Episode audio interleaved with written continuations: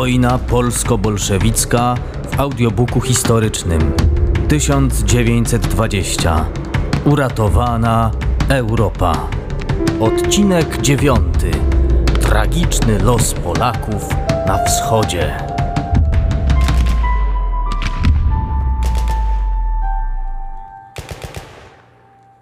Ponad milion Polaków stało się po wojnie roku 1920 obywatelami ZSRR. Wkrótce mieli także stać się ludźmi radzieckim. W dwóch okręgach administracyjnych nazwanych na część polskich bolszewików Marchlewszczyzna i Dzierżeńszczyzna prowadzono pracę u podstaw. Wydawano polskojęzyczne radzieckie gazety. Przygotowywano kadry pomocne w kolejnej próbie zniewolenia Polski. W ostatnim odcinku naszego słuchowiska dowiecie się, jak wyglądało życie Polaków w ZSRR w okresie międzywojennym. Do dziś to mało znany, ale bardzo ważny epilog wojny polsko-bolszewickiej.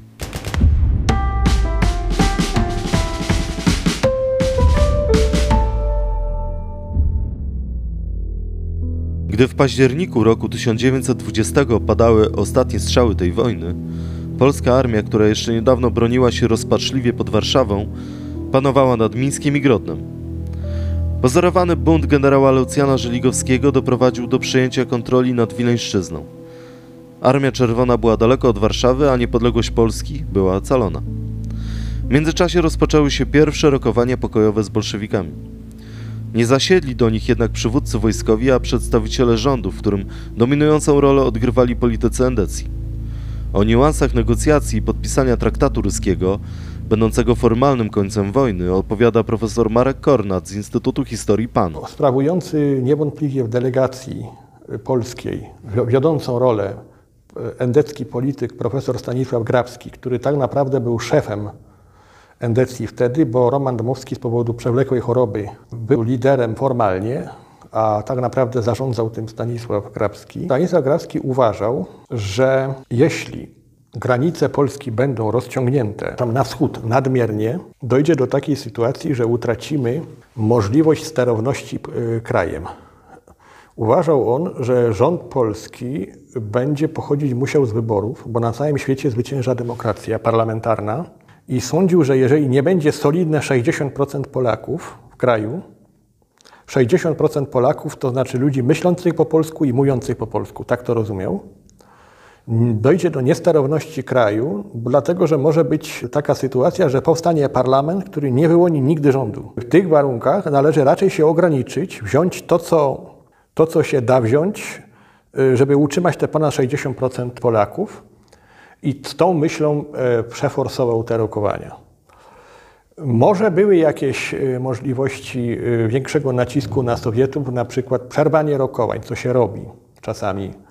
Jak rokowania wchodzą w trudną, trudną fazę, strona, która działa ofensywnie, przerywa je. Można tak było zrobić. Prawdopodobnie, gdyby na przykład prowadził te rokowania konserwatywny polityk, minister zagranicznych Sapiecha, którego w ogóle nie wzięto do Rygi, co jest, co jest niesłychane, że minister zagraniczny miał wpływu żadnego na te rokowania, to może minister Sapiecha by na przykład lepiej je poprowadził. Józef Piłsudski miał już wtedy niewielki wpływ na polską politykę. Wprawdzie 14 listopada roku 1920 w trakcie uroczystości na Placu Zamkowym w Warszawie symbolicznie otrzymał buławę marszałkowską, ale formalnie nie miał już żadnej władzy ani wojskowej, ani politycznej. Pomimo uhonorowania jego zasług, wielki strateg i bohater wojny z bolszewikami stał się jednocześnie jej największym przegranym. Nie udało się zrealizować wizjonerskiej koncepcji Piłsudskiego, który chciał stworzenia federacyjnych krajów oddzielających Polskę od ZSRR i pozwalających narodom Białorusinów i Ukraińców na samodzielne funkcjonowanie. Po bitwie warszawskiej Józef Piłsudski Mówi dr Adam Buława, historyk z Uniwersytetu Kardynała Stefana Wyszyńskiego. musiał również liczyć się z czynnikiem politycznym. E, Miał wielu przeciwników, w tym właśnie z obozu narodowego, czyli tych jego głównych adwersarzy. Oni, jak wiemy, mieli odrębną wizję e, przyszłej, przyszłej państwowości polskiej. E, czyli jednak e, no nie sięgania po te ziemie przedrozbiorowe daleko idące, e, tylko położone, położone bliżej, aby dokonać pełnej asymilacji do organizmu państwowego. Józef Piłsudski zdawał sobie sprawę, że ten pokój jest pewnym kompromisem, że to nie jest to, na co, na co się porywał rzucając wyzwanie stronie bolszewickiej w 20 roku, chociaż tak naprawdę jeszcze rok e, 19 to jest e, to jest realizacja przez Piłsudskiego no, e, takiego założenia, że e, nie pytamy się nikogo o zdanie, tylko sięgamy po te ziemie, które jesteśmy w stanie bagnetem polskiego żołnierza wywalczyć. No, w roku 21 pozycja Piłsudskiego, mimo triumfu w Bitwie Warszawskiej, już nie jest tak silna jak, jak na początku 20 roku. W wyniku zawartego w marcu 1921 roku traktatu ruskiego granica polsko-sowiecka przebiegała w zasadzie wzdłuż linii drugiego rozbioru Rzeczypospolitej z 1793 roku z częścią Wołynia i Polesia. Jej przebieg nie mógł satysfakcjonować żadnego narodu zamieszkującego tę część Europy. Białorusini i Ukraińcy zostali rozproszeni na terenie Rosji Sowieckiej i Polski. Traktat niestety zostawiał po wschodniej stronie granicy także skupiska Polaków. Od teraz przyszło im żyć w realiach bolszewizmu. O naszych rodakach, którzy po traktacie ryskim zostali na wschodzie, opowiada dr Piotr Kościński, wieletni korespondent Rzeczypospolitej w Kijowie, autor książki Bolszewiccy Polacy i Polska faszystowska.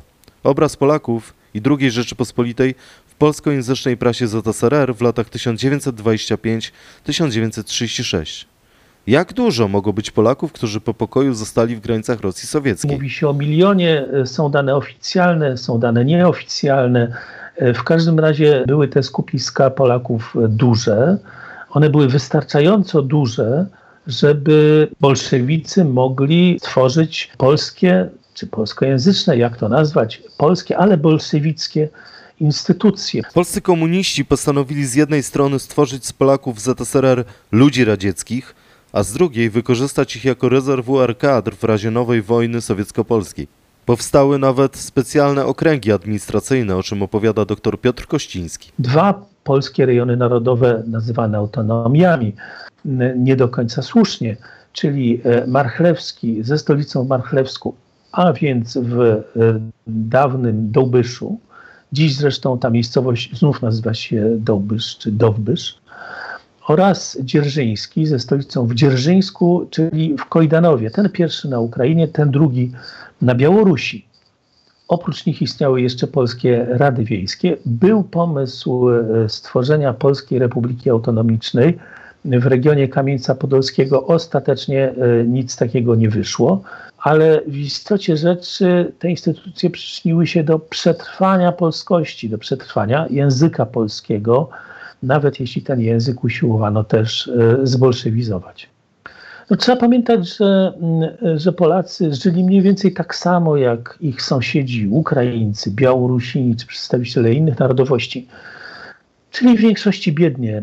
Była na Ukrainie, no tak samo jak Ukraińcy padli ofiarą wielkiego głodu, chociaż akurat tam, gdzie oni żyli, no była nieco lepsza sytuacja, to nie były jakieś ziemie stepowe e, pełne lasów, gdzie e, można było jakąś tam e, żywność e, znaleźć. E, No, po prostu funkcjonowali w takich warunkach, jakich mogli funkcjonować. Indoktrynacja komunistyczna była silna, a Polacy musieli wykazywać swoją wrogość do państwa polskiego jako faszystowskiego. Wydawano specjalne gazety w języku polskim. W jednej z nich, piśmie dla dzieci i młodzieży Bądź Gotów, znajdujemy list do towarzyszy rewolucjonistów uwięzionych w Warszawie. W naszej siedmioletniej szkole imienia towarzysza Marchlewskiego są dwa kółka przyjaciół Międzynarodowej Organizacji Pomocy Rewolucjonistom. W ciągu roku szkolnego nie tylko uczymy się, ale urządzamy poranki i wieczorki w rocznice rewolucyjne. Podczas uroczystości rewolucyjnych chodzimy do Polskiego Klubu Robotniczego imienia Dzierżyńskiego i Klubu Międzynarodowego. W szkole i w klubach dużo słyszymy o tym, jak was burżuazja polska strasznie prześladuje. Na zebraniach radzimy, jak wam pomóc. Zbieramy dla Was i Waszych rodzin pieniądze i prosimy Was, nie martwcie się, my jak urośniemy, pomożemy Wam. Marzenie młodych pionierów i pionierek indoktrynowanych komunizmem niestety się nie spełniło. W latach 30. Józef Stalin zmienił politykę wobec narodowości, a Polacy stali się elementem wrogim. O czym opowiada dr Piotr Kościński. Polacy słusznie zostali określeni mianem pierwszego narodu ukaranego, po części zapewne ze względu na to, że pomysły, jakie wobec nich miał Stalin, no nie wypaliły. Polacy mieli stworzyć taką awangardę bolszewicką przy zajęciu Polski, mieli następnie e, stworzyć kadry e, tej nowej bolszewickiej Polski. To wszystko nie wyszło, tak samo jak zresztą e, zlikwidowana została Komunistyczna Partia Polski.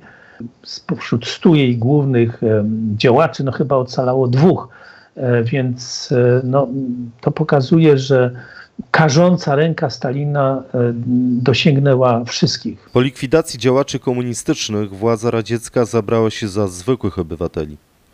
Ostatecznie zrezygnowano z pomysłu na utrzymywanie językowej czy administracyjnej odrębności polskich wsi na zachodnich rubieżach komunistycznego imperium.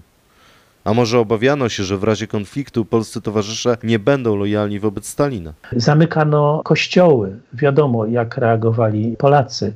Znane są przypadki, gdy kobiety kładły na ołtarzu ornat, który miał symbolizować obecność nieobecnego, bo zabranego gdzieś do łagru księdza. Do łagrów zabierano wreszcie e, ludzi, najpierw tych bogatszych w ramach rozkułaczania, aż wreszcie po likwidacji polskich e, rejonów i wszystkich polskich instytucji, praktycznie niemal wszystkich, Okazało się, że pobyt w Łagrze czy zesłanie na kazachskich step był najlepszym, co mogło spotkać Polaków będących przed wojną obywatelami ZSRR.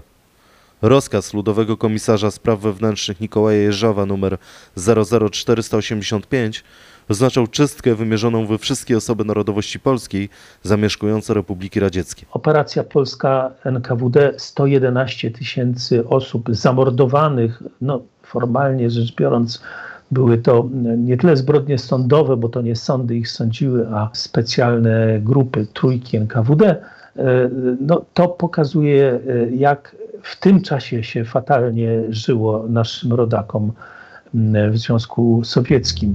Wydarzenia z lat 1937-1938 można uznać za ostatni akord wojny polsko-bolszewickiej i przedsmak tego, co wydarzyło się w roku 1940 w Katyniu. Musimy pamiętać, że w porównaniu do innych operacji narodowych NKWD, operacja polska wyróżniała się wyjątkową brutalnością.